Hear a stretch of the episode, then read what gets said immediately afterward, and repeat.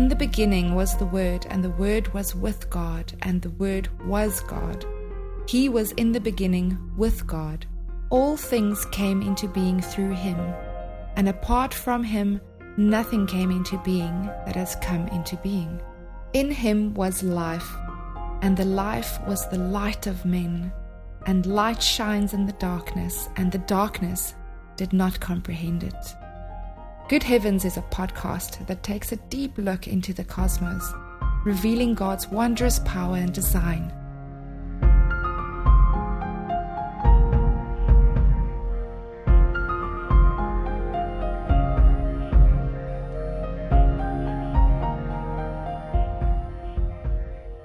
Psalm 33, verses 6 through 9 say, quote, By the word of the Lord the heavens were made, and by the breath of his mouth all their hosts. He gathers the waters of the seas together as a heap. He lays up the deeps in storehouses. Let all the earth fear the Lord. Let all the inhabitants of the world stand in awe of him. For he spoke, and it was done. He commanded, and it stood fast.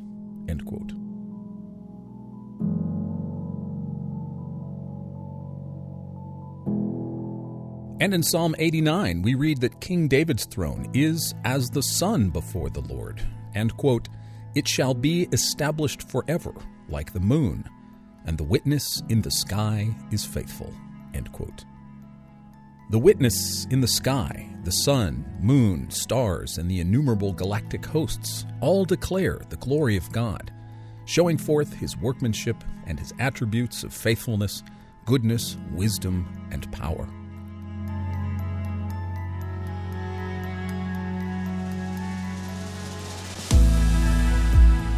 As Colossians says, the Lord Jesus is the reason for why the heavens and the earth exist. Quote, For by him all things were created, both in the heavens and on earth, visible and invisible, whether thrones or dominions or rulers or authorities, all things have been created by him and for him. End quote.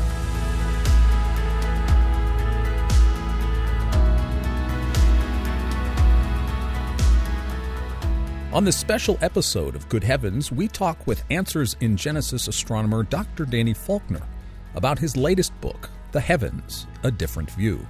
It is a beautiful collaborative effort between Danny and two backyard astrophotographers, Glenn Fountain and Jim Bosner. Together, they have put together a stunning visual tour of the heavens as seen through their backyard telescopes. If you're listening to this on the audio podcast, there is a video version of this interview. See the link to the video in the notes of this podcast. Books. I have a coffee table book of um, of uh, Hubble images that was signed by. Uh, I met um, Dr. Anton Koekemoer, who was a Hubble guy who put together the deep field pictures, and uh, so he signed his deep field picture in my Hubble book so that's my treasure. but but you know, this does bring us to the to the very real and obvious fact that the kind of astronomy that you do, Danny, is is visual. Um, and there seems to be in the sciences today like a disconnect between like visual astronomy, what uh, Jim and Glenn and, and you do, uh, and and theoretical cosmology and theoretical physics, where a lot of the sciences of the heavens are, are discoursing in things that are unseen. But uh, I love practical astronomy and what you do and appreciate this kind of work because astronomy has always been, first and foremost, a visual discipline. I think that's what hooked me starting out. Mm-hmm, mm-hmm, the mm-hmm. the, uh, the wonder, the pictures, the images, and then the, the scale of things. And pictures do a good job on that one. But you're, you're right. I think a lot of the science today is so disconnected from the pictures anymore that's difficult to to bridge the two together. Right, and we're also struggling with, um, you know, I mean, you know, this is a problem. Uh, light pollution in the neighborhoods where we live. I mean, um, yeah. here in Arlington, when I walk out of my office at night, um, I'm right smack in the middle of Arlington, and you can't see but a handful of stars. And if I didn't know the direction in which I was looking, I would not be able to identify anything. You can barely see on a clear night here in Arlington, in the middle of the city, you can barely see Orion. Um, yeah. The most prominent uh, constellation at this time of oh, yeah. in, the northern hemisphere. Um, and I thought we'd uh, maybe talk about. Uh, let's let's start with what we can see without telescopes, and um, you know because this this will be helpful it, to to get people to go out in their backyard or to go out somewhere and to to give them uh, a marker to give them a place to start. That's Orion. That's the constellation of Orion, and there's so many uh, stories and myths attached to it. But it is such a beautiful arrangement. I mean, it is admittedly my favorite. Orion, Taurus, and the Pleiades, with Betelgeuse and Aldebaran and Atlas and his daughters, the Pleiades, the star cluster. Um, let's talk about that. You have some visually stunning images in the book uh, from Jim and Glenn about um, Orion. Talk a little bit about. Maybe we can go into the uh, to the sciences. What what what are the stars in there, and uh, maybe go into a little bit of the sciences, and we could talk a little bit about the the myths and the fact that it's mentioned in Scripture uh, three times. I think it is in Amos five eight, Job nine nine, and I think it's in Job thirty eight thirty one. So uh, let's talk about Orion. On page thirty one, you have Orion and the Pleiades and other groups of stars, and uh, this is a favorite target of astronomer photographers because of some of the wonderful things that you can find uh, in Orion. Yeah, Orion is you know one of my two favorite constellations. I was attracted to it at high school a half century ago. It's big, it's bright. It actually resembles what it's supposed to look like. It does, right, right, yeah. right, right. A man. Some people can't pick it out, and if that's that the case, then I have no hope for them seeing any of it.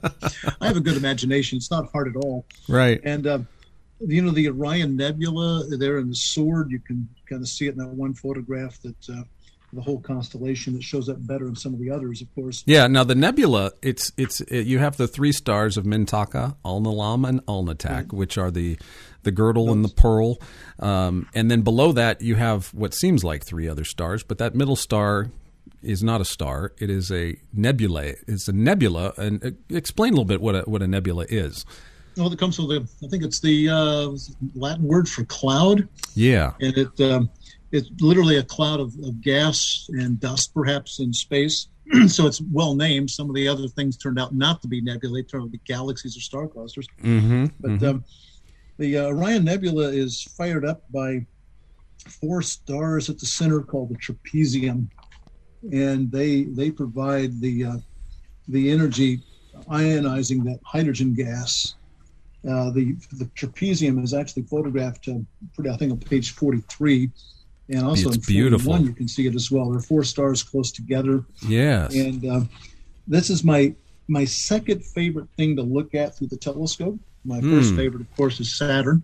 Yeah. Uh, but uh, this is my second favorite thing, and it's bright. Even in, in light blue skies, you can, with a good sized telescope, you can see quite a bit of the nebula. And um, to me, I can see a little color. The photographs typically are red because they have a, a lot of hydrogen emission, uh, gas emission, mm-hmm. the red part of the spectrum. But our eyes don't pick up red very well at all. Our, our, our peak sensitivity is in the green part of the spectrum. So most people kind of see it white.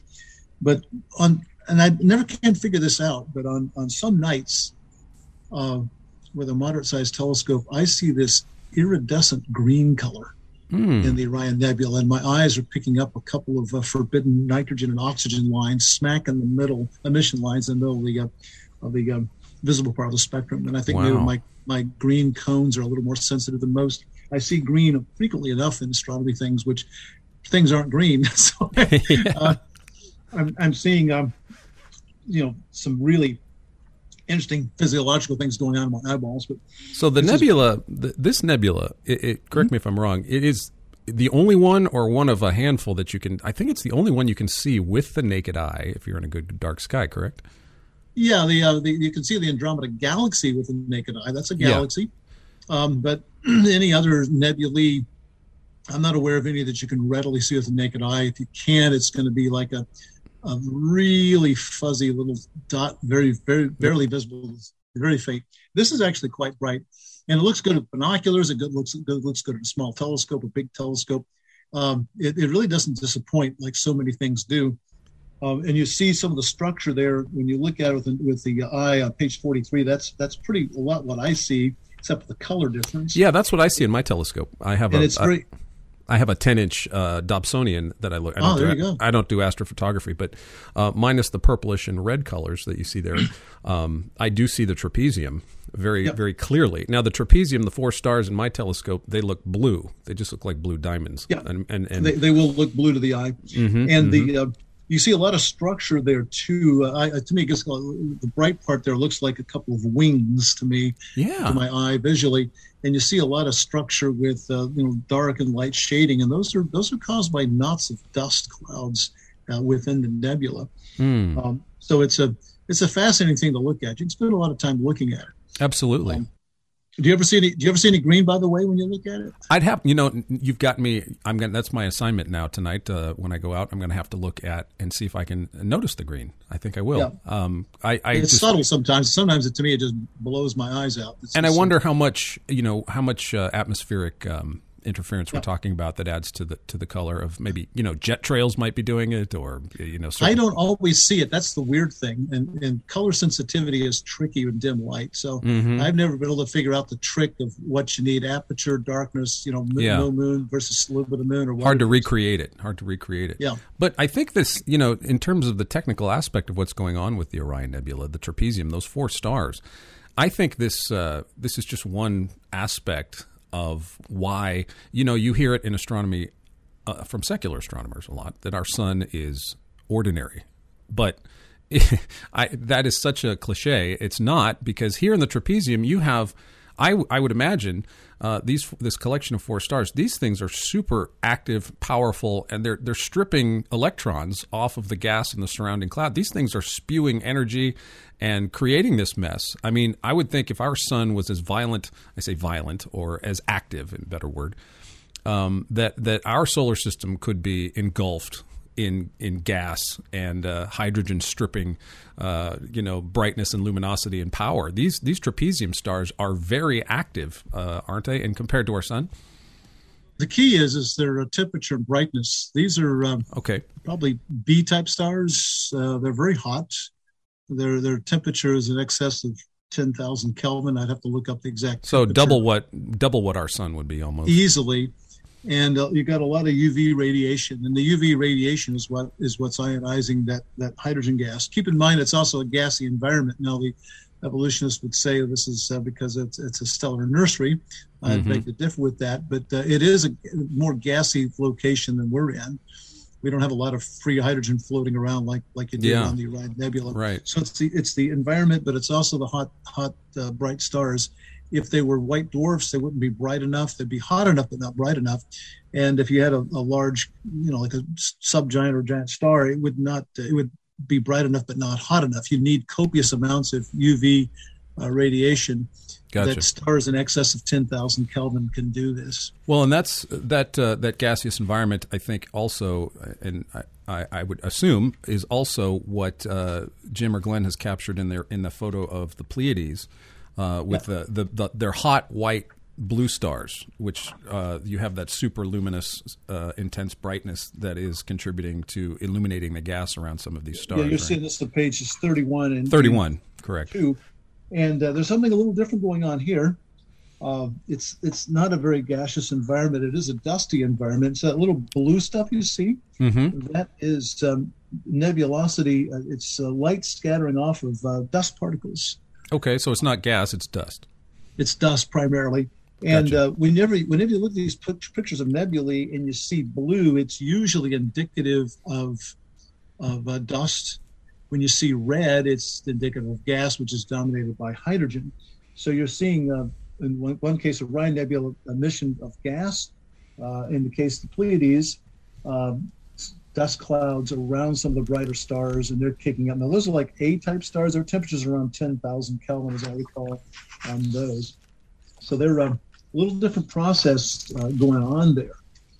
Um, and and I and I believe in the essay I do talk about uh, the two of them together. If you turn to page 44 and 45, you Okay. will see um, you'll see uh, uh, a rendition there of a Horsehead Nebula by Glenn Fountain. Yeah, that's beautiful. That is Yeah. By the way, beautiful. I, I've got a he put a he put a nice. Uh, he gave me this when he was at the museum a few years ago. It's a he did this. Can you see it? It's a it's Oh, on metal. It's gorgeous.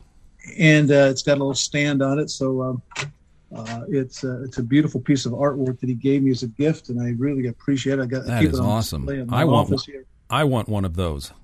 Give me Jim's contact. I'll buy one. Yeah. I'll see well, what I can um, do for you. Well, uh, but I was going to say there's several things going on here. Uh, the, the, the red nebulosity you see across the top that is due to hydrogen emission. Yes. And then towards the lower left, particularly on page 45, you can see that blue glow. You've got a, a at least one star, maybe a couple others that are just barely inside of a of a big wall of dust. Mm-hmm. And that is um, star, starlight scattering off the dust particles. These are called reflection nebulae rather than emission nebulae. That's that blue color giving it away. Okay. And and then the third part of the, uh, the thing I want need to point out is that the lower half of this this image is this big wall of dust, which doesn't really go the upper half at all.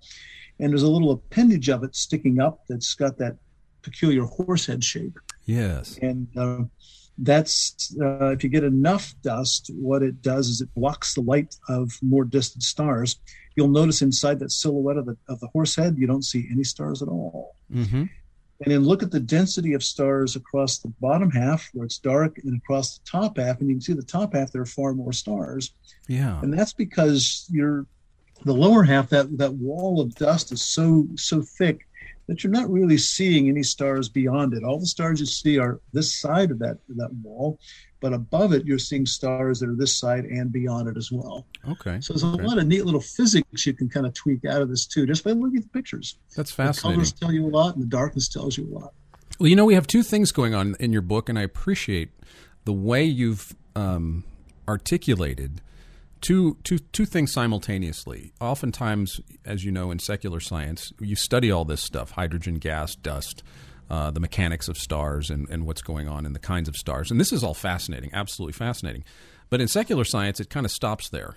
And you look at the, the, the magnitude and the wonder and, and, the multiplicity of all of these things the gas, the dust, the, the sheer beauty of what we're looking at. And science doesn't even begin to address questions of, of why it's here uh, or of meaning or of purpose. Or, you know, it's just let's study the gas, let's find the science, let's get down to the core of the nuclear fusion and whatever else is going on. But uh, your book uh, does a great job of of combining uh, what we know of science, the the visual, stunning imagery of the universe, and ultimately why it's all here, Danny. And I I thought uh, we could take a little theological excursion about Orion and the Pleiades uh, in Job uh, I want to talk a little bit about um, God's question to Job, and I think this brings home what the universe is all about. Of course, in Colossians, we read that, uh, you know, by him all things were created, by him and for him all things were created, speaking of Jesus. But God, asks, God asks Job, can you bind the chains of the Pleiades or loose the cords of Orion? And, and you have a little excerpt in the book. I don't have the page number, uh, but you have a little excerpt in the book about uh, the the intrigue that kind of surrounds what what does God mean by binding well, in loosing? That's on page thirty four, I believe. Thirty four. Okay. Yeah, but yeah, that's that's a, a fascinating question. I want to so the the theology of of what this is. What do you think is going on there in, in God's question to Job? Well, it's it's tricky, and, and dealing with Job particularly, it's a it's a very old um, book of the Bible. It's got a lot of poetry in it. It is mm-hmm. a poetic book. It's mm-hmm. got a lot of imagery that I've talked to some Hebrew people, and they tell me there's some a lot of language that's unique to Job. That's right. So we got to be very careful. But there's something very interesting. The um, the um, the chords of the the bands of Orion. We some people think that might be referring to the belt, and um, those three stars are moving together through space. We can measure what we call um, proper motion of stars. They make very precise measurements, usually in photographs now, and then they come back decades later and, and, do it again and then compare the position changes not much but you can you can measure it. And from that you can actually project into the past and future where these have been and where they will be. And the um, the um, pleiades is a star cluster it's gravitationally bound together. And so we do an interesting thing here at the uh, planetarium. We have a stargazer night we do usually on friday nights april through october during during first quarter moon and we have staff that's involved with it and so we really can't do a rain date on any of this. We we um, people sign up, and then if it's cloudy, we do an alternate program. And I do a live show inside. We do a Q and A sort of thing. We do all sorts of fun things. We do things normally we don't do in the planetarium. We've got a very powerful planetarium projector here, and then we'll call it the grand finale. And one of our staff members, she's really good at this. She's got a little script she works from, and she reads the, this this verse about about uh, Job, uh, talking about the Pleiades and the uh, belts of bands of Orion being uh, being bound. And what we can do is we can take the motions of um, all these stars in the sky, and with the information we have about them, we can project where they will be in a million years. And so they just run this forward and for your very eyes, and they, they say they, we, we light up, we, we put a little a line connecting the three belt stars, we put the little lines connecting the three Pleiades stars, of the several Pleiades stars. And we run this over about 20, 30, about 30 seconds, run through a million years into the future. And stars are zipping all over the sky.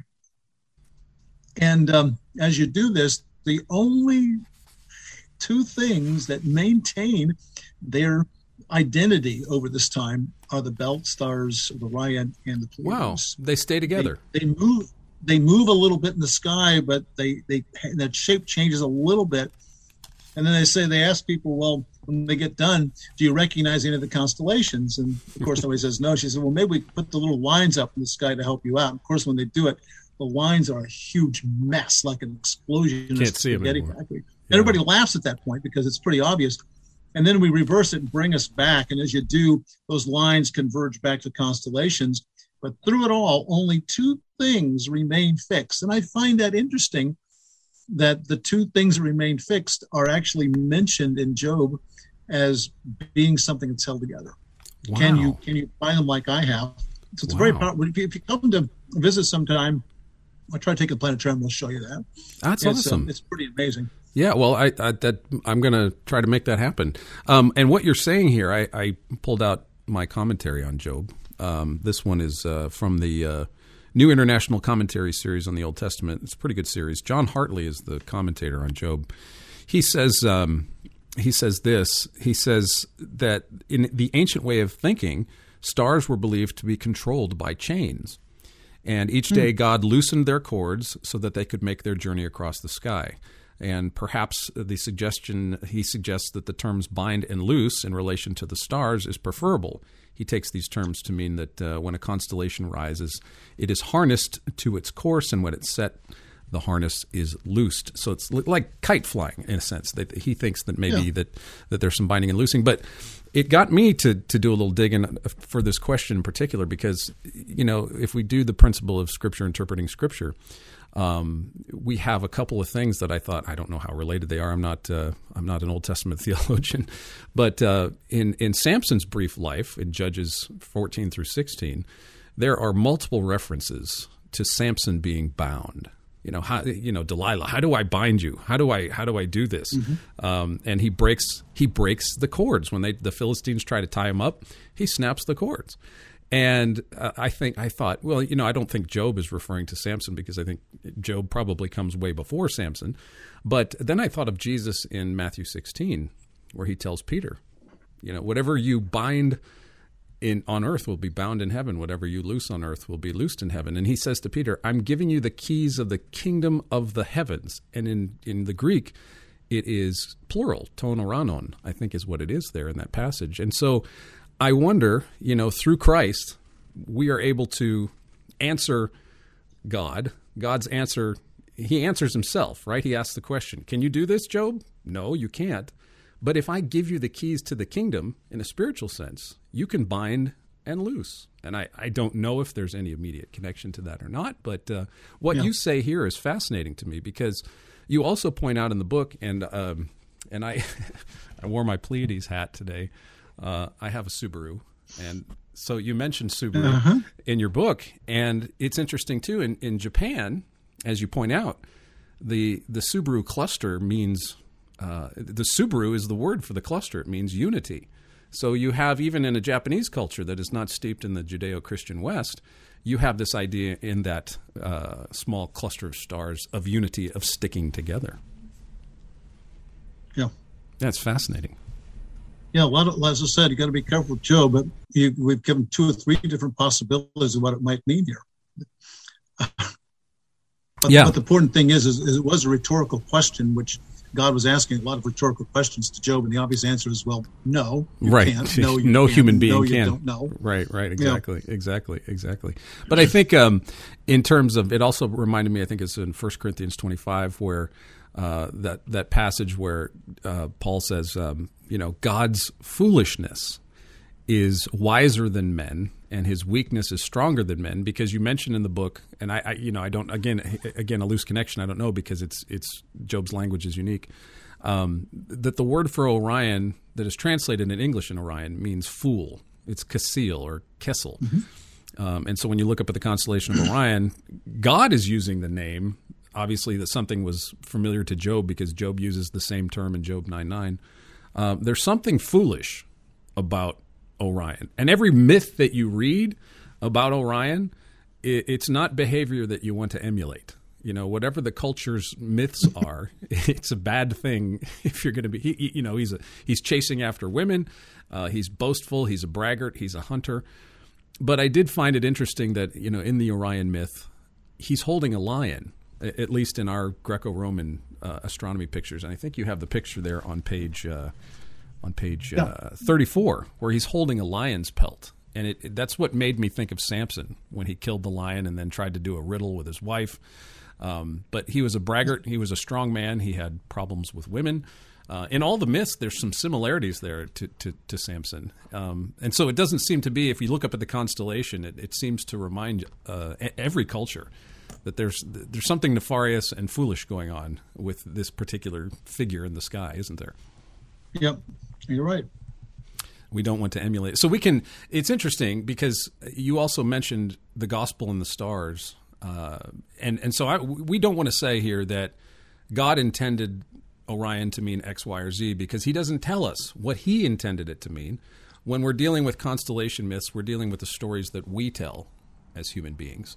Um, yep and so so you know God certainly purposed them for signs and for seasons, but we're projecting our own human experience onto the stars. But I, I, I would say that to say that there's probably some historicity uh, in some capacity to the stories behind Orion. Would you think? Yeah. Oh yeah. Yeah. The um, the constellations, their origins are steeped in mystery and a lot of different weird things nobody really knows where they came from, who made them up, and what the whole purpose was. It's been translated and transliterated so many times, it's horribly garbled. There's an, a conglomerate of myth and speculation about what they are. So we want to be careful that, uh, especially as Christians, not to say that God intended this to mean this or God intended this to mean that. Obviously, he he's probably in Job speaking to what Job knows not necessarily what God intended for these constellations to mean. Um, so we got to be careful when we do our exegetics and, and, and making these connections. But uh, back to the visual aspect of these things Orion, Taurus, and the Pleiades are all together. Um, I used to think the Pleiades were a um, the Little Dipper. I mean, when you look at it, it looks like a little scoop or a little shopping basket with your naked eye, and then right right next to it is the V of that, that, Taurus. That's a, that's a, common misconception, very mm-hmm. common misconception people yeah, have. Yeah, In fact, the uh, the Little Dipper is actually harder to see than the Pleiades is. I always a lot harder. Yeah, even particularly even in, where you live. right, right. Well, um, even in dark skies, it's really hard to see if you don't know where you're looking. Um, but uh, it's not talk a little bit about the difference between a star cluster like the Pleiades and a constellation, because there's we have the asterism constellation distinction. Let's talk a little bit about what a constellation is and uh, what an asterism is, and how that fits into the Hyades and the Pleiades and Taurus and all that. A, a, star cluster is a gravitationally bound group of stars that are held together and they are relatively small appearing in the sky. You know how small the Pleiades appears. Mm-hmm. Probably one of the largest clusters to see is the Hyades. It's a short distance away. It's the face of Taurus, mm-hmm. and it, it's a little clump of stars as well. But most clusters are much much smaller appearing because they're farther away from us than right. than either of those. They would not be recognized as constellations per, per se. But uh, constellations are just little star figures people put together. We've generally recognized and codified uh, 88 of those encompassing the entire sky. And uh, some of them resemble what they're supposed to be, but most of them are, are pretty dreadful. Actually, trying to figure out what was going on there. Yeah, yeah. And then sometimes we'll take pieces of a constellation, or maybe pieces of a couple of constellations, and put together a, sort of a, a, mini constellation, what we call an asterism. The mm-hmm. Big Dipper is a good example, and the Little Dipper. Both of those are uh, sub sub uh, pieces of uh, the Big Bear and the Little Bear. Mm-hmm. Um, there's the teapot, one of my wife's favorites. Uh, it's part of the, it's an asterism that's part of the constellation Sagittarius. It really yes. does look like a teapot. Right, that's becoming and, visible uh, now in this time of year in the in the southern hemisphere, the southern southern part of the skies. It, it comes well, it would be more of a summer constellation for us. It, right. It's um, starting to emerge in the morning sky. So that's behind what, yeah. the sun for the most part now. Yeah. Mm-hmm. But the uh, another one would be the summer triangle. Uh, Deneb, Altair, and and uh, and um, Vega yeah. make up the summer triangle. There are three different constellations represented there. They represent an asterism as well. So mm-hmm. these are more modern, uh, recent origin things and uh, things that help us identify groups of stars. I gave you several examples there, but they're not official groups of constellations. Yeah, yeah, and and so the in in a truly technical term, the International Astronomical Union has set aside what I think you said eighty eight. Is that correct? Eighty eight. Yeah. And and they're kind of so you have they're like cities or counties really of the sky. You have eighty eight divisions of the sky, and the the main star shape is like the county seat of the, the, the constellations, and so we say constellation. You could view it that way, I guess. yeah, it's the kind of the way it's helped me to, to look at that. The the entire sky has been, um, if you will, the real estate of the entire sky has been divvied up that way, so there yeah. will be no more constellations.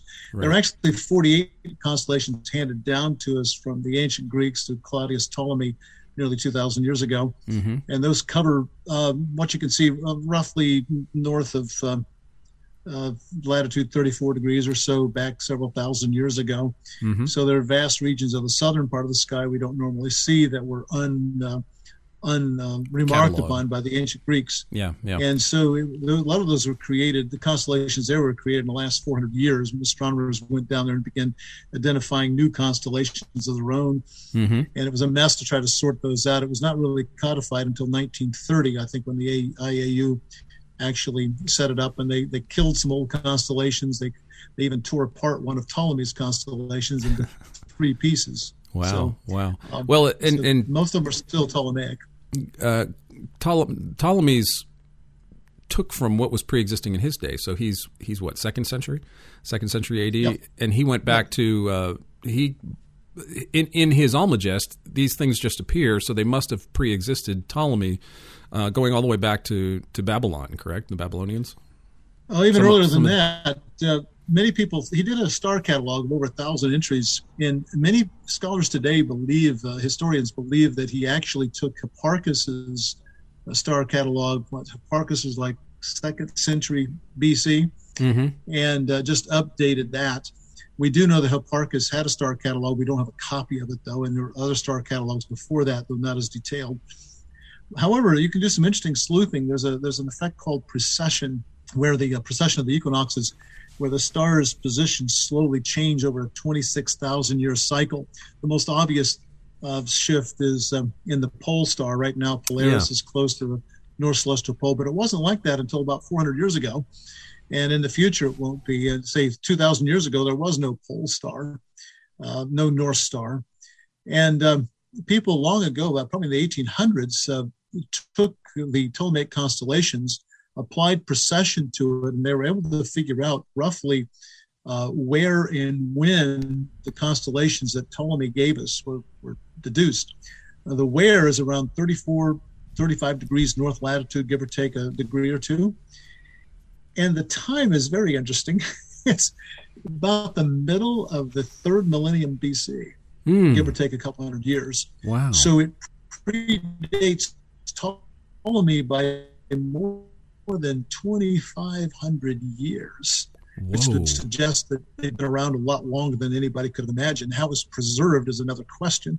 Wow. Um, but it's I find it fascinating that that, that time period and that location uh, really coincide well with the immediate uh, post-flood society recorded in Genesis the time and the location is the the plain of Shinar is is we know where that is. That's 34 degrees or so, 35 degrees north, and the time frame's about right. So it would seem to me that that um, once the Tower of Babel was built, the, the constellations are already codified, and people carried those those Stories. traditions with them around the world, and that would explain why there are uh, similarities or differences, but similarities. For instance, many Yeah. cultures saw, saw in Ursa Major, uh, Big Big Dipper, if you will, a large bear and a small bear and a little dipper. And uh, if you, can, I can pick out, I can see the big bear. and The little bear is a little harder for me to see. Um, but the, the perplexing thing is they both have long tails, which bears don't have long tails today. Right, They right. they just have a little little stub out size of my fist. You know, they've got tails, but not much of a tail. And uh, I don't think there's any evidence that there ever were long-tailed bears. And uh, you could say, well, people in Northern Europe, the, the Celts, the, the Germans, uh, were kind of related, connected to Babylon, you know, the same continental landmass. So there's some cultural contamination going on. That's fine, but how do you explain many North American tribes having two bears in the sky? That's right. And everywhere you go, people had these weird stories about how the bears got to get their long tails. So they recognized it was a problem. And, and so why did they all see bears? Well, I, I think it's pretty obvious that they saw it because of a connection. Now, if you believe in the uh, evolutionary time scheme, uh, the Native Americans, their ancestors arrived here 10,000 or more years ago, long before the constellations were codified. yeah. But if you believe in the biblical time frame, it perfectly fits. I mean, it's amazing yeah. how well that fits. So Well- well, kind of an evidence here. The biblical chronology, I think, is correct. Yeah, yeah. I mean, we just did a podcast um, on flood stories not not too long ago about the similarities among the Americans, uh, going all the way up to Canada, um, through uh, North America, Central America, Mexico, and South America. That how do you explain indigenous cultures that had no communicative connection with one another? How do you explain the similarities in their myth? And if you go back to Babel, and you go back to uh, human beings spreading out, taking their stories with them in, in different languages, it makes perfect sense why you would have Native Americans all across the North American, South American Yep. board having similar stories. Um, Wayne and I have speculated, and I, it's something similar to what you just described, that um, you know, post flood, uh, why why would we have bears in the north? I mean, I don't finally know, but but but certainly, what do we find in the Arctic, Danny? I mean, that's the wonderful thing that that polar bears are in the Arctic, right? You have Yep. you have and and you have Arcturus, which if you speed to Spica. Or you arc to Arcturus? How does that, that little You limerick are go? you arc to Arcturus and spin off to Spica. Yeah, and if you come off the tail, quote unquote, the tail of Ursa Major, uh, you you go to Arcturus, which which means bear watcher, um, and then in the Antarctic, which means no bear. So you, you Well, have the uh, the art the name Arctic was given by the Greeks, uh-huh. and um, the uh, the word the Greek word for Arctic is is, uh, Is bears. bear. Arctic. right, right. they, so uh, Apparently, they associated bears with the far north. Now, why I don't know, but I, I find that fascinating. yeah, Did they know about polar bears at one time? well, and I, I wonder, and this is just my pure speculation. I wonder, you know, Noah and his family gets off the boat and they, they watch the animals go. I mean, I don't know what that was like. The the dist- the redistribution of, of animal population in the earth. They watched the animals leave, I guess, the ark, and and maybe bears went north. You know, who knows? but you're right, Danny. Uh, the the similarities in these tales. I mean, if you go from from Japan, if you go to the Orient, or you find the other thing that is fascinating, and I didn't notice if you had pictures of it or not, but uh, Draco. I mean, why do all of these cultures have have a dragon story uh, and a circumpolar serpent like creature that is hostile to mankind? I mean, there's it's fascinating. You have Cetus and you have Draco, and you have you have the water snake, and you have um, uh, the Ophiuchus, who is a serpent handler.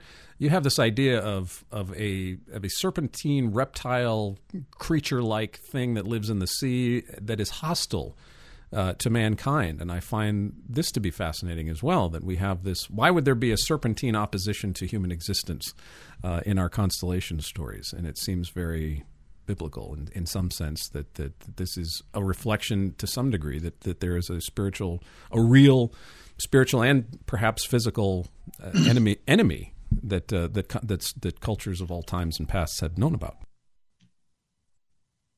Yep. I didn't do Draco in the book because that's a, a difficult constellation to pick out. Yeah, It's even tough. if you know where it is, it's even in a dark sky. Oh, yeah. even in a dark sky, I have to find the triangle head, and then even if you find the triangle head, it's really hard to trace the the It the, is. the It's serpent's one. body. It's really hard. So it's it's visually it's not easy to photograph. Your star clusters are one of my favorite things to look at in the telescope. I absolutely love it. You have a picture uh, on page uh, thirty eight and thirty nine. Um, Glenn has taken these pictures. Glenn Fountain. Um, this just looks like a luminous cotton ball to at first Yep. glance. Um, but tell our tell our listeners and viewers what we're seeing here. This is M. 13, a designation of uh, the Messier catalog or the new galactic catalog. N- the new, uh, what's the NGC? New galactic New general catalog. new general catalog. um, these are classified, you, know, scientific nomenclature, but visually, what are we looking at here, Danny? This is fascinating. I mean, Okay, I know got what photographs it is, of M, M3 and M13, and these are uh, glo- what we call globular clusters. And the thing is with globular clusters that we call them that because they have a globe sort of appearance. Mhm. If you pick the book up and you look at any one of these and you spin the picture around, Mhm. it doesn't matter which way you look at it; it looks the same because a you know a globe or a ball. If you spin a circle, if you spin it, it has the same orientation. yeah, Now, the other type of cluster is called an open cluster. The Pleiades is an example of that. And on the previous page, on page 27, there are three photographs of open clusters. And um, there, are, there are several differences between the two. Number one is that globular clusters are grand. They hold tens of thousands, maybe hundreds of thousands of stars.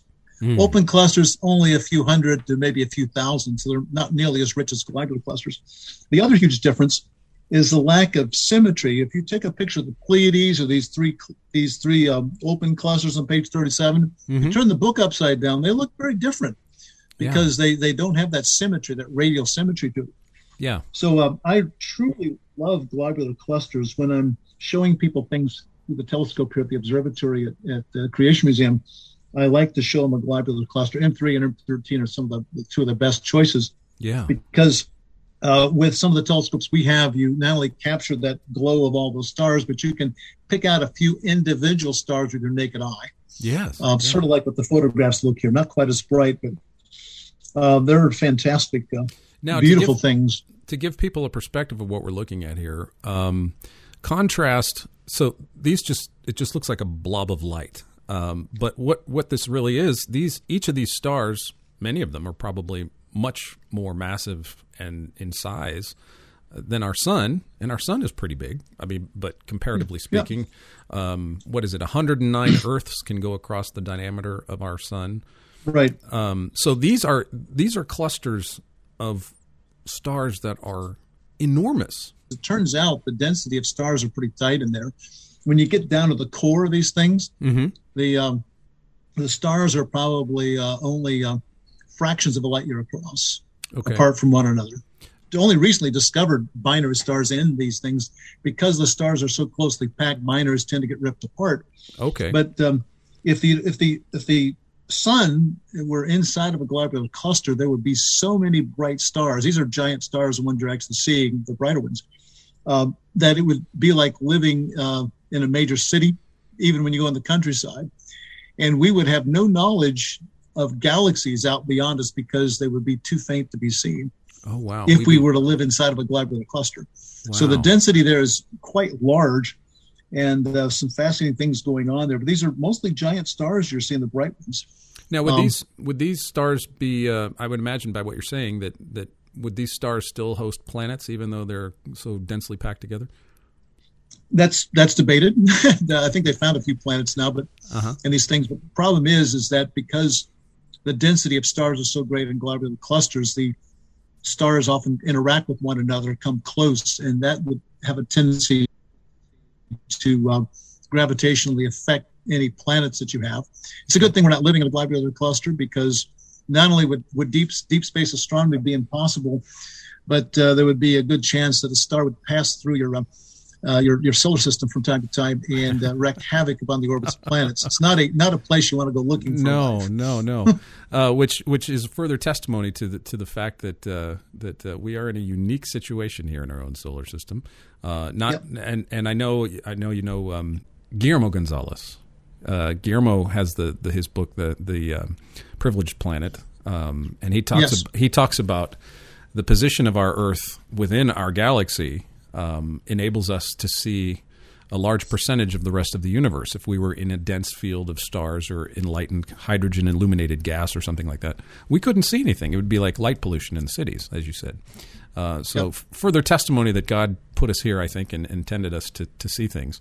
Um, let's move out away from uh, these clusters of stars. Let's talk uh, large scale here. Uh, Andromeda is our nearest neighbor. Set up what a galaxy is because this is fascinating to me. I mean, I, I, know what a galaxy is, but it's fascinating that we didn't know what these things really were um, in the last hundred years. This was 1920s when Edwin Hubble um, put uh, the Mount Wilson 100 inch Hooker telescope to these things and uh, ended the debate between him and Shapley. Uh, Shapley thought, uh, Harlow Shapley thought these things were uh, clouds in our own Milky Way. And uh, Edwin Hubble said, no, no, no, Shapley. Um, and he wrote Shapley a letter. I love this. He wrote Shapley a letter when he discovered the the variable, the Cepheid in uh, the Cepheid in uh, Andromeda, and he says, uh, you know, hey, hey, Harlow, guess guess what I found?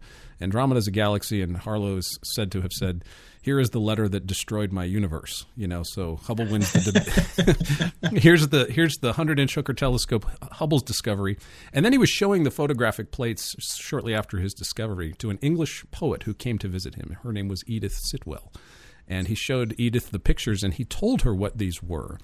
And her response was, How terrifying.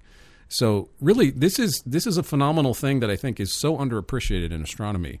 Uh, just in the last hundred years, we've realized exponentially how how enormous our universe is yep. be- because of what Hubble discovered about galaxies. So, Danny, what is a galaxy?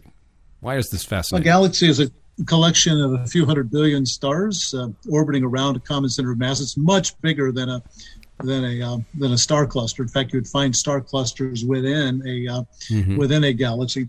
As you said, our own our own galaxy is the Milky Way, named so because of that bright fuzz of light that goes completely around the sky mm-hmm. in the northern hemisphere in our summer. It's, it's, the best, brightest part to see.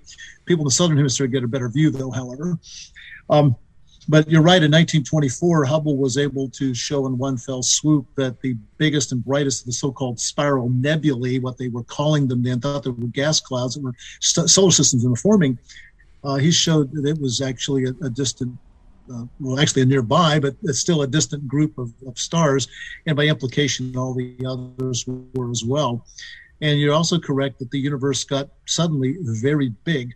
Mm-hmm. Uh, up to that point, astronomers generally thought the, the Milky Way was the universe, the galaxy, the universe used synonymously. Mm-hmm. There were people going back to the 1700s that were saying, well, maybe these things are are just what we call island universes, other galaxies yes. like ours beyond ours. Right. But that was speculation and not really taken seriously, particularly by the end of the 1800s. and I've and I've wondered about this. So why didn't it have a bigger philosophical impact uh, mm, upon yeah. upon life? Uh, I think uh, maybe general relativity had already done that a few years before, and published in 1915 and confirmed pretty quickly.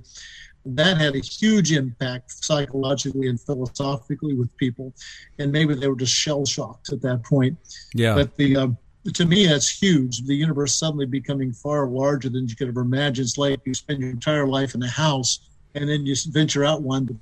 There's a state. Now there's a state. There's a nation. Not only is there a nation, there's a whole planet of other things out there you never knew about. Right. That is the kind of thing. Kind of think back. Um, was about 50 years ago. They discovered a, a, a tribe, a small tribe living, I think, in the Philippines, and they were the last reached people and they thought they were the only people in the world. Yeah. they yeah. had no idea anybody existed outside of them. And um, what a what a uh, what a, a, real change in, in worldview that must that must have had. Right. Well, I I think it was um, Immanuel Kant who who suggested the island universe idea, and then uh, 1750. You're right. Yeah, yeah, and then I think you know it's interesting, Danny, because I think this this exponential increase in size of our galaxy has led to the conclusion of secularists who study the universe to conclude that uh, we're so small, we're insignificant. I mean, you hear that mantra, that rhetoric all the time. Uh, we know how big the universe is, and look at our planet and our pale blue dot. Carl Sagan, of course, uh, popularizes this in the 1980s. Um, and so and Harlow Shapley, you mentioned, already mentioned, he played a role in this too. Yeah. So this this idea that, and I think it's it's it's it's a non sequitur It's it's it's simply the argument that because we're small and because the galaxy is so enormous, uh, that we must be insignificant. But uh, you can see from uh, our last couple of years of dealing with COVID uh, that something that is small isn't necessarily insignificant. um, uh, but but but that I think philosophically you, you touched on this um, that that there was an implication, a sort of a backfire effect. Now now cosmologists and astronomers who who can crunch the numbers and do the math are telling the general population uh, who aren't so sophisticatedly knowledgeable about physics and science and cosmology, hey, you guys, you know what? We did the math, we have our telescopes, we do the science um, we're small and therefore we're insignificant. And then the, the further conclusion with, with, with that, that atheists and skeptics take this is that there must not be a God because um, why would God create all this space um, if if it was all for us, which is another misinterpretation of the of of what the universe is for. Because yes, he designed it to be inhabited, but but it's not all about us right? It's about what you say in the book, the glory of God. The heavens declare the glory of God, um, and so I think I think you would agree that the, the, discovering the expanse, discovering the exponential size increase in our universe, uh, attests more to the glory of God. Well, you know, you know, this reminds me of, of David in Psalm eight, raising this question about our ultimate place and meaning and purpose of the universe. He comments how how insignificant man seems to be in the scheme of things, and God, why do you even care about us? And uh, this is the kind of question that's been asked many, many times. You mentioned Carl Sagan. He raises the same sort of question in uh, one of his, I think this may have been his last book that he published, Pale Blue Dot, mm-hmm. talking about the, uh, the, fragility of the Earth and that, that little incredible photograph from the Voyager probe showing the Earth as a pale blue dot, two pixels in that thing. Yeah. And um, same sort of question David was asking with much high, high, higher powered sorts of arguments today, I guess, with space travel and, and uh, space photography and so forth. You know, David didn't do too badly sitting in the Judean hills, probably two or 3,000 feet above sea level in a Mediterranean climate. I'm sure he had a lot beautiful, of time at night. Beautiful dark skies. Yeah. Beautiful yeah. dark skies. And he used his own two little photometers he had called eyeballs to look at things. He raised the same sort of question. and, you know, um, this this whole thing if you look at it from a from an atheistic world or agnostic worldview it's very depressing because the universe yeah. is very big the universe does not care about you there's no purpose there's no meaning in life uh, we're born we live we die and that's the end of us and the universe um, the universe is, wants to kill us right it's, it's yeah that's it's basically deadly. it yeah and you know in carl sagan wrote that book is a series of essays trying to find purpose and meaning in the world Mm-hmm. And I think he failed miserably because he, he approached it from an agnostic viewpoint. There is no God. So there is no purpose, there is no meaning, but I'm going to try to find purpose and meaning. Mm-hmm. And his mm-hmm. argument basically was we've accomplished a lot of cool things, you know, art, music, literature. Wouldn't it be a shame if we destroyed it with nuclear war and now climate change? And my response would be, well, who cares? What's the um, point? The evolution is driven by extinction. Our time is coming. And when we're yeah. gone, nobody's going to shed a tear. So why are you shedding a tear now prematurely? We'll be gone one day, and that's the end of it. Yeah. Uh, so uh, it's that's a, really a super depressing approach. But you know, David David answered that question very effectively. He he had a two point answer. First answer was the fact that we were created just a little lower than the heavenly beings, but we're crowned with glory and honor. And this gets back to Genesis 1 1, where we're created in the image of God and in his likeness. There's mm. something godlike about us. And that gives us a special status in creation above anything else that's ever made out there. Right. And I think uh, the whole dissertations and books have been written on what this means. I think a large part of it is our social ability, our interactions, the fact that we can talk with one another. We have a need for companionship and interaction. We're social creatures. We're designed that way, and animals aren't like that at all. And they right. obviously Adam could see that didn't fulfill it. The other part of his answer was based on dominion uh, we were given charge of things going back to the Garden of Eden. We are we are in charge of this planet. Uh, we can use the resources that are here, but we ought to use them wisely. So it's not a matter of of you know conserving everything for whatever purpose in the future or just using them all up right now. No, it is a careful balance, and Christians really need to take that careful balance right. of, of, using uh, using resources wisely. Mm-hmm. So um, I love David's answer. It, it, it runs circles around around Carl Sagan's answer because it's based in creation. It's based in Genesis, mm. and apart from that, we have no purpose. We have no meaning. Yeah, and I think that's the whole answer to the fact that that the universe is big, and I think it's an advertisement of God's power and glory that goes Psalm 19, Romans 1, 19 and 20, so that men Yeah. are without excuse. There is a creator, he's very powerful. Right. But on top of the top of that, um, uh, God deigned to consider us very important. We, we Right. are the center of his attention, right. and he desperately wants to have a relationship with us. Well, and and the other thing, Danny, too, that this touches on is is you know not just meaning and purpose, but ultimately, and as you know in your experience, every time you discourse at length with anybody about the universe, the big questions always surface. David's question is systemic to our entire existence as human beings. Why am I here? What is all this? Is is there a reason? Is there a purpose? Is there a God? I mean, you even in the most erudite secular cosmologists um, and and atheist philosophers, when they talk about the cosmos, God always comes up. You know, it's it's unavoidable Yeah. that his his his name, his character, um, it is counterintuitive, really, to to deny. You really have to work really hard to try to put together arguments for God's non-existence from the universe. Um, and and all of the pro- propositions I've seen or the arguments we've talked to uh, some of the best atheist philosophers on our atheist and Christian book club. I've interacted with uh, Lawrence Krauss on our book club. I've read a lot of cosmology. God always comes up, and the reasons for why God might not exist um, just it, it's just an exercise. It seems like, as you say, in futility to try to continually argue for God's non-existence because the more people argue for God's non-existence, I think the more that demonstrates exactly what David says that as you look at the universe, you are looking at uh, a declaration of God's glory.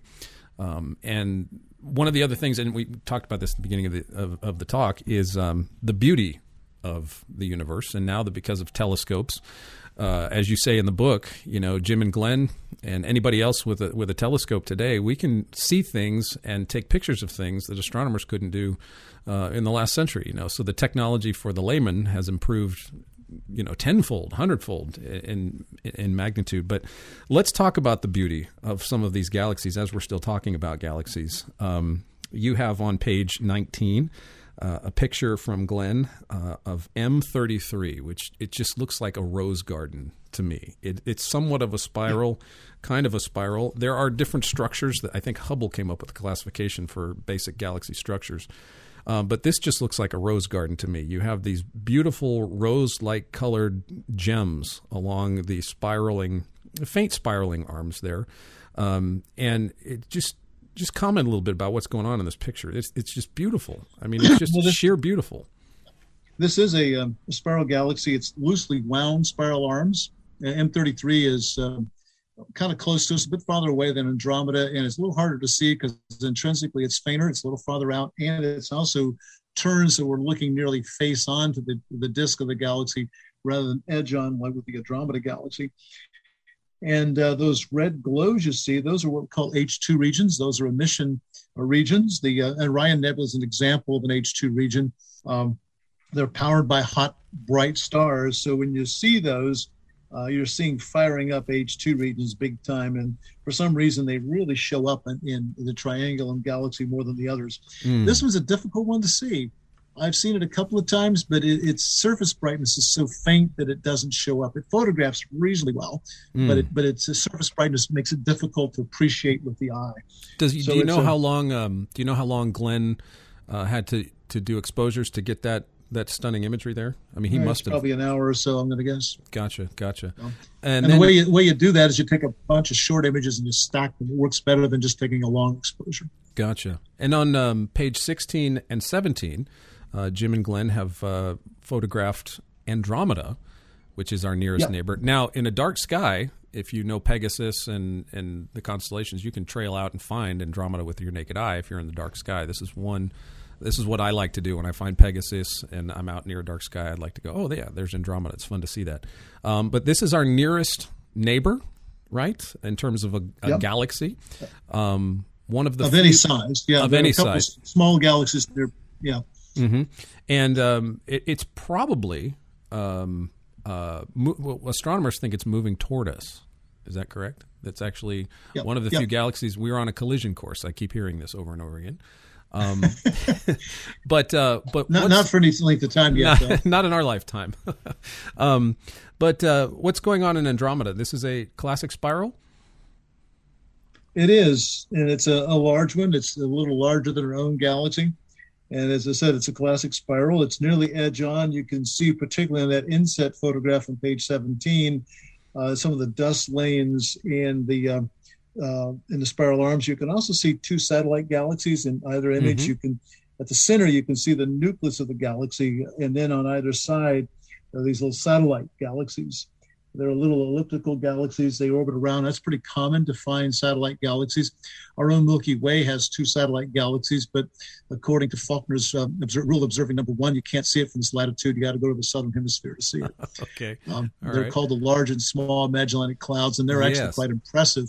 I don't know if you've ever seen them, but they look I have like not. pieces they look like pieces of the Milky Way that you kind of plucked out and threw off into space. Oh, wow. They're, okay. they're, they're, really impressive. God put all the good stuff in the southern hemisphere. You need to go to, say, Chile sometime to the dark oh, side. Oh, I would, would love be to. stunned. I would love to. I, have heard so much wonderful things about it. Um, on page 20 and 21, we have a couple of more galaxies. These are beautiful. Um, now, it's funny. You tell the story a little bit about uh, Charles Messier who his friends and contemporaries in his time period, 18th century, called him the comet ferret. Uh, I don't know if that was an epithet attached to him contemporaneously or if, or if that was later, but uh, he was on the hunt for comets. Um, yep. And of course, he had limited telescope uh, capabilities back in the 1800s. But uh, Messier was a, a, detailed observer of the sky, and uh, I can picture him in his French accent going, "That is not a comet," and so he would write it down on the list. you know, he'd see a fuzzball in the sky, and he'd write it down on the list. That is not moving. That is not a comet. Ignore it.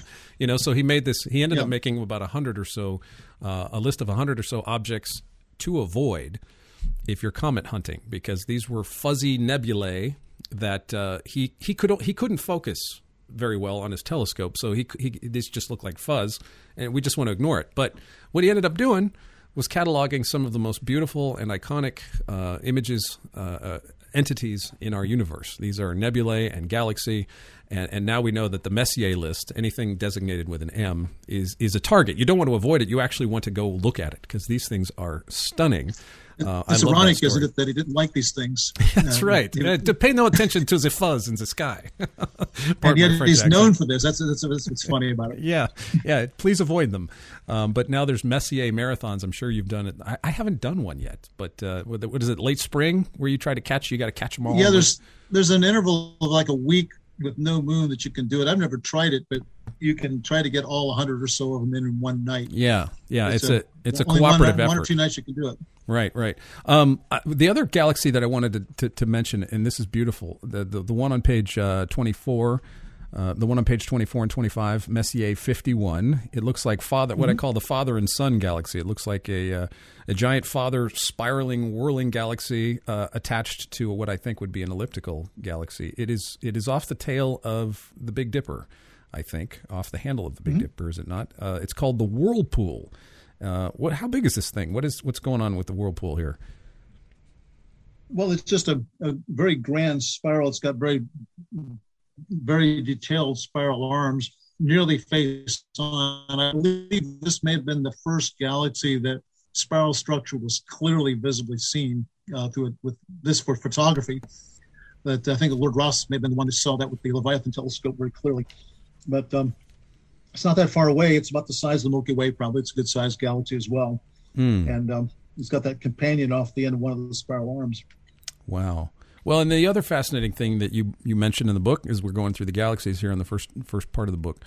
Uh, Glenn has photographed, and this is just one um, galaxy clusters. So, if 110,000 light year galaxy, if the enormity of galaxies don't blow your mind, how about galaxies clustering together? Um, Wayne and I have talked about these things. Um, that they are some of these structures, Danny, uh, are indicative. Uh, they're too big to. They don't fit into the Big Bang cosmology because they're in early parts of the universe, where if you take the secular paradigm, there's not enough time for these things to form and cluster together in the superstructures that, that they are. They've discovered a multitude of structures that are enormous. Um, but they've also discovered things in the universe like the, the great void in Boötes, the, the shepherd. That the, there's no galaxies in terms of where they think there should be a multitude of galaxies.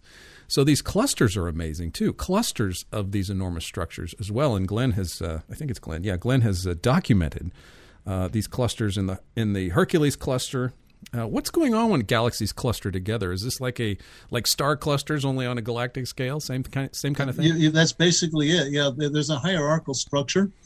Um, I think they were clusters were discovered in the 1930s, right mm. after Hubble realized what was going on. Then people, uh, the, the um, um, Hercules cluster was one that's found early on. The Coma cluster was another one.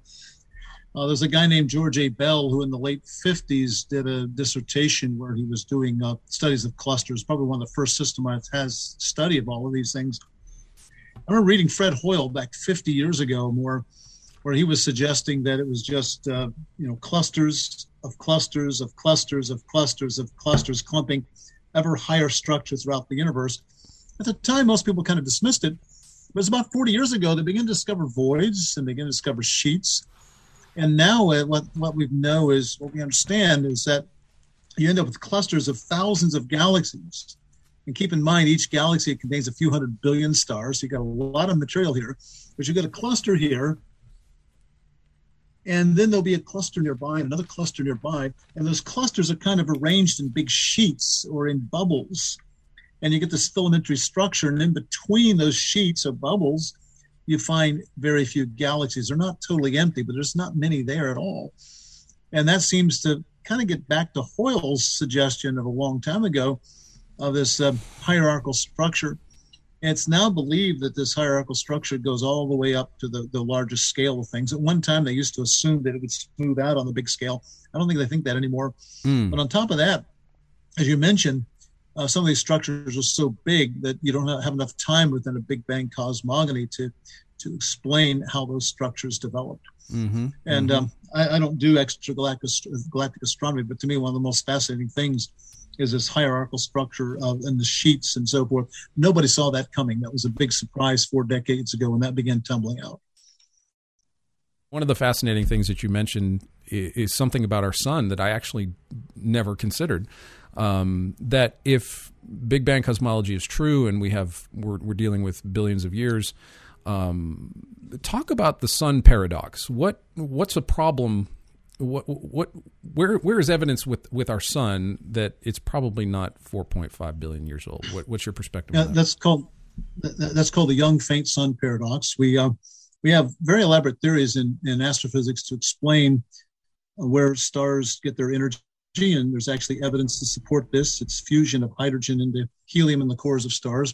For instance, over the past half century, we've we've detected neutrinos coming from those reactions.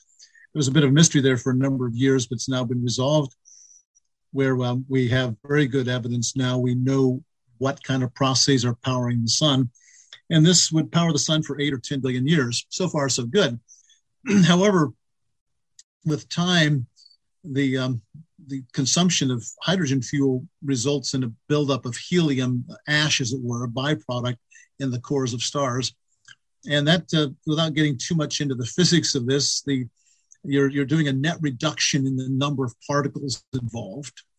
And that changes the molecular weight. If you know anything about the ideal gas law, that then changes the pressure, volume, and temperature. The upshot being that as the um, as the sun ages, any star ages, the uh, core of the star will tend to contract and get hotter and denser. That will tend to drive the reaction rates up faster. They're very sensitive to temperature.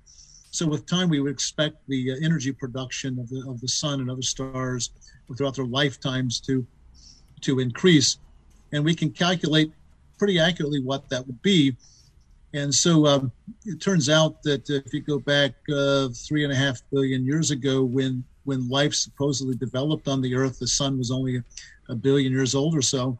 The sun would have uh, been significantly fainter back then, about uh, 30% mm. fainter than it is today, 25 or 30% fainter.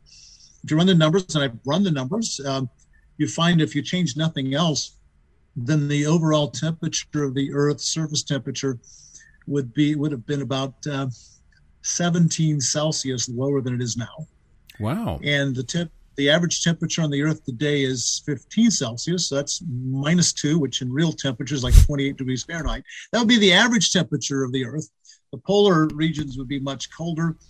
And uh, since the average temperature would be below freezing, that would have resulted probably in an ice ball planet. Kind of reminds me of the uh, planet in the second Star Wars movie, over totally iced over. Yeah. And the situation from which the Earth never could have recovered because of the albedo effect reflecting of um, of sunlight off of the ice and snow.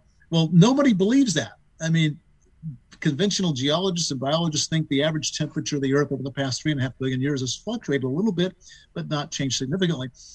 So um, they've they've called this the faint young sun, sun paradox, and I've known about it for 40 years. And in the past 40 years, I've seen three or four different explanations, definitive explanations that were supposed to solve this problem. Hmm. Um, and it, well, if, if that's the case, then why why did you need another one to replace the one that was already definitive? You see, and most of them focus in on changing amount of greenhouse gases in the Earth's atmosphere. A lot of greenhouse gases to start with, and then as time uh, went forward, the greenhouse gases diminished and so forth. So it, it, exactly compensated. And what you end up believing is that you have two unrelated events, uh, uh, one taking place in the sun, one taking place in the earth, two unrelated uh, with no feedback mechanism whatsoever, uh, exactly compensating one another for three and a half billion years. Mm. I find that remarkable. Yeah. that anybody can believe that actually is plausible to have happened. Mm. So that that is. And, um, but if, if, if, the, if the world is only thousands of years old, there's no problem because over a few thousand years, the sun's uh, total output hasn't changed much. Right, right. So that's a that's a good argument for for a much younger universe, I would think. Um, but speaking of that, the biggest problem, and maybe we can wrap up here. I, I, I, you don't have to speak to it exhaustively, but it is a a paradox in some sense uh, of this light time travel problem because mm-hmm. uh, it seems to be that we do have light distances kind of nailed down. You don't you don't land things on Mars if you don't know how far away it is, and we seem to be this this idea of how much distance is between us is measured by light. Um, so if there's really billions of years between you know the most distant stars and galaxies and us, um, for a young Earth perspective, uh, what is the current thinking on on this paradox? How do we explain distances and and time in relation to to a young universe? What's your perspective? Well, we call this the light travel time problem. There have been several different proposed solutions. I've got my own. I'll share that with you. I'll let other people uh, put theirs forward. Uh, first of all, I want to point out that the light year is not a unit of time; it's a unit of distance, mm-hmm. and um, the presumably the two are related. But uh, you got to keep that in mind. They're two very different concepts. Um, I believe that much about the creation week is was miraculous and very quick. I think God used a lot of process. We find on on day uh, on day uh, five, God day six, God made man from the dust of the earth. That's a pretty fast process, but it still was a process. Um, we find that on on day also on day five, uh, day six, the land animals came up out of the ground.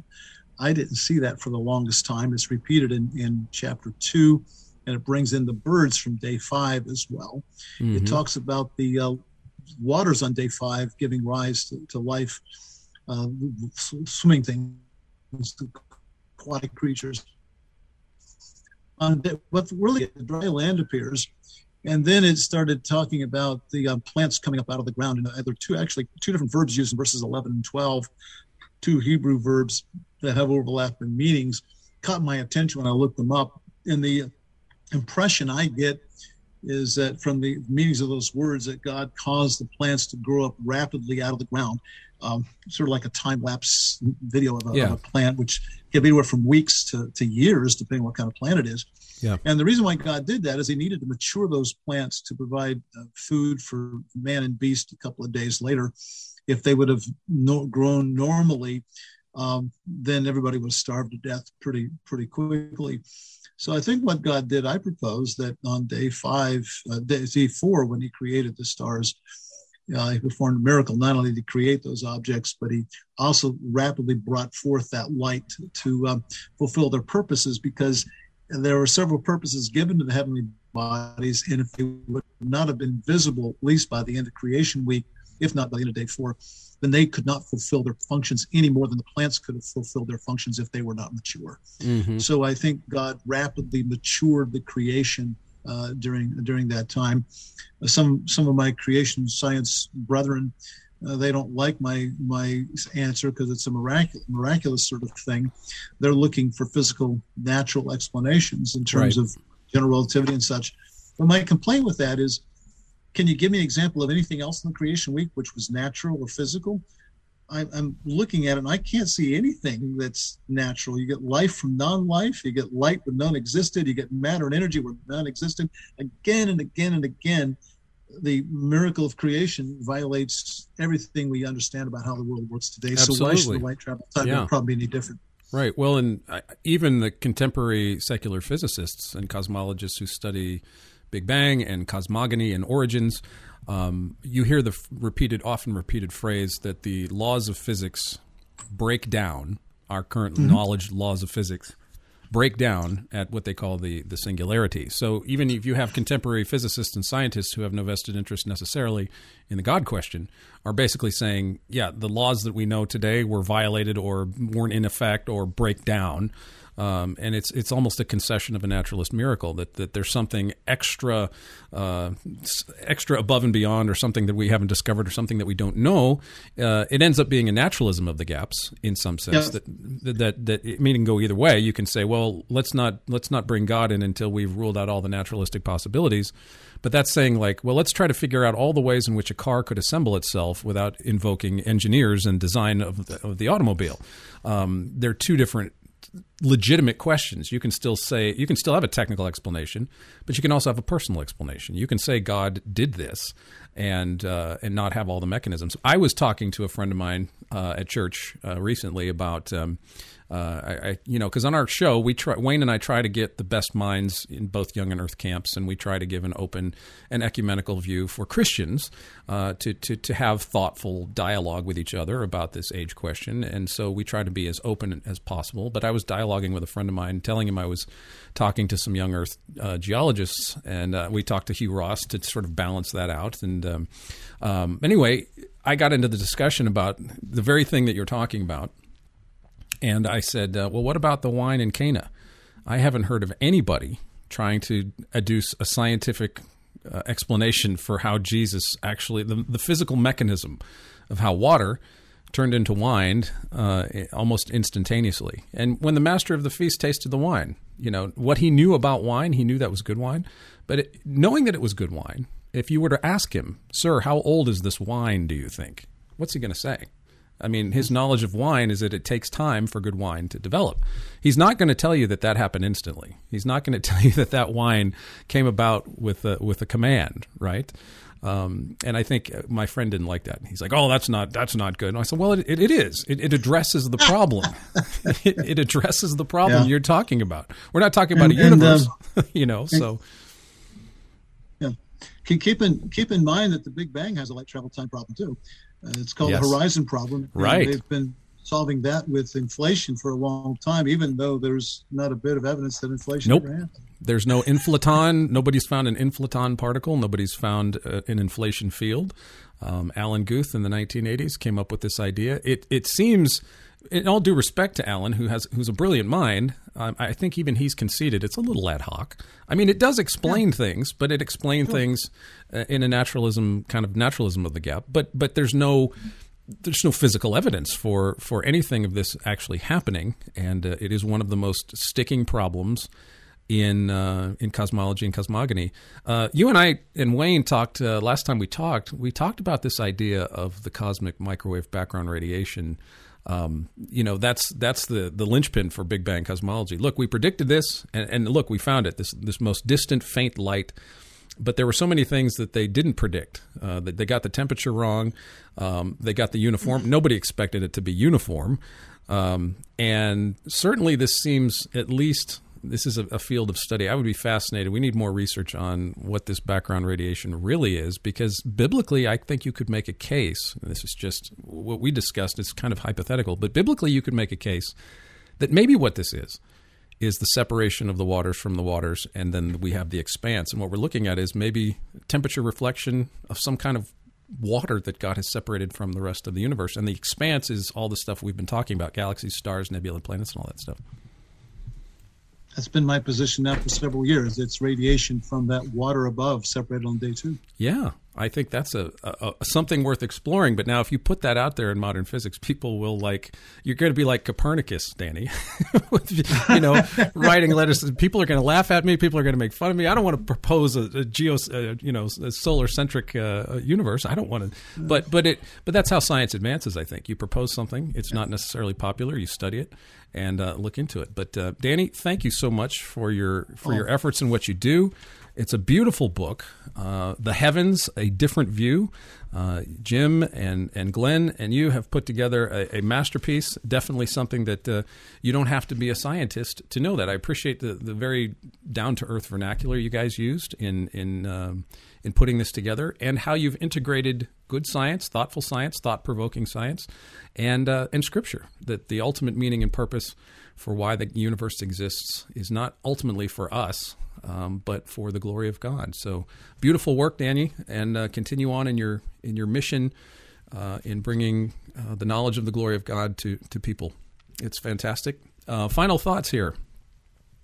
Oh, I, it's been a delight to be with you once again. It's, it's been a very comfortable interview. I'm pleased with the book. I hope people, other people will enjoy it too.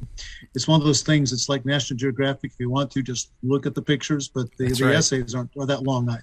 Yeah, yeah, and you have scripture throughout, and and good sound theological reasons. Whether you are young Earth or old Earth, this is an excellent book uh, to have. And uh, you know, as as I and Wayne and I strive to do, um, we want to, and I know you do this, and and you do it in the book, and I think you do it well. That um, um, there's a lot of antagonism between believers. It's an in-house fight between this in this age question, but uh, I think um, we need to continue to be ecumenical and as kind and as gracious to one another as uh, as we uh, uncover the mysteries of the universe. I think I, I, want your final thoughts on what you think uh, the James Webb Space Telescope is going to show us. Oh, I have no idea. But every time we build the uh, the next big telescope, it it surprises us. Uh, every, you know, they built the 100 inch telescope to replace the 60 inch. They built the 200 inch to replace the 100 inch. They go step by step by step. And every time you do this, you find things you would have never imagined. That's so, right. That's uh, right. I'm expecting much, but I have no yeah. idea what it's going to be. Well, that's an excellent point, Danny. Thank you for sharing that because I think every telescope that has been built has been a paradigm shift, more or less. I think it's safe to say uh, has changed our perspective of the universe and has uh, has really altered our perspective on, on, on the heavens. So this one, I think we're going to be untying a lot of Gordian knots and maybe creating yep. more. Um, but, That's the way it always works. You, you, you answer several questions, you come up with 20 more. Right, so. right. Well, Hubble in the 90s, after the, yep. the, the, the, astronauts fixed the camera and all that stuff, um, you know, Bob Williams decides to point Hubble at a blank spot of sky, and lo and behold, 3,000 galaxies. Later on, in the early 2000s, another blank spot of sky, and bang, 10,000 galaxies in a blank spot of sky. And so Webb is going to blow minds, I think. I think uh, the glory of God will be revealed even more. It's exciting to be alive at this time and to see things that no one has ever seen before in the history of humankind. It's amazing. Thank you, Dr. Faulkner. I appreciate your work and your effort and everything you do. Blessings on your endeavors. Thank you.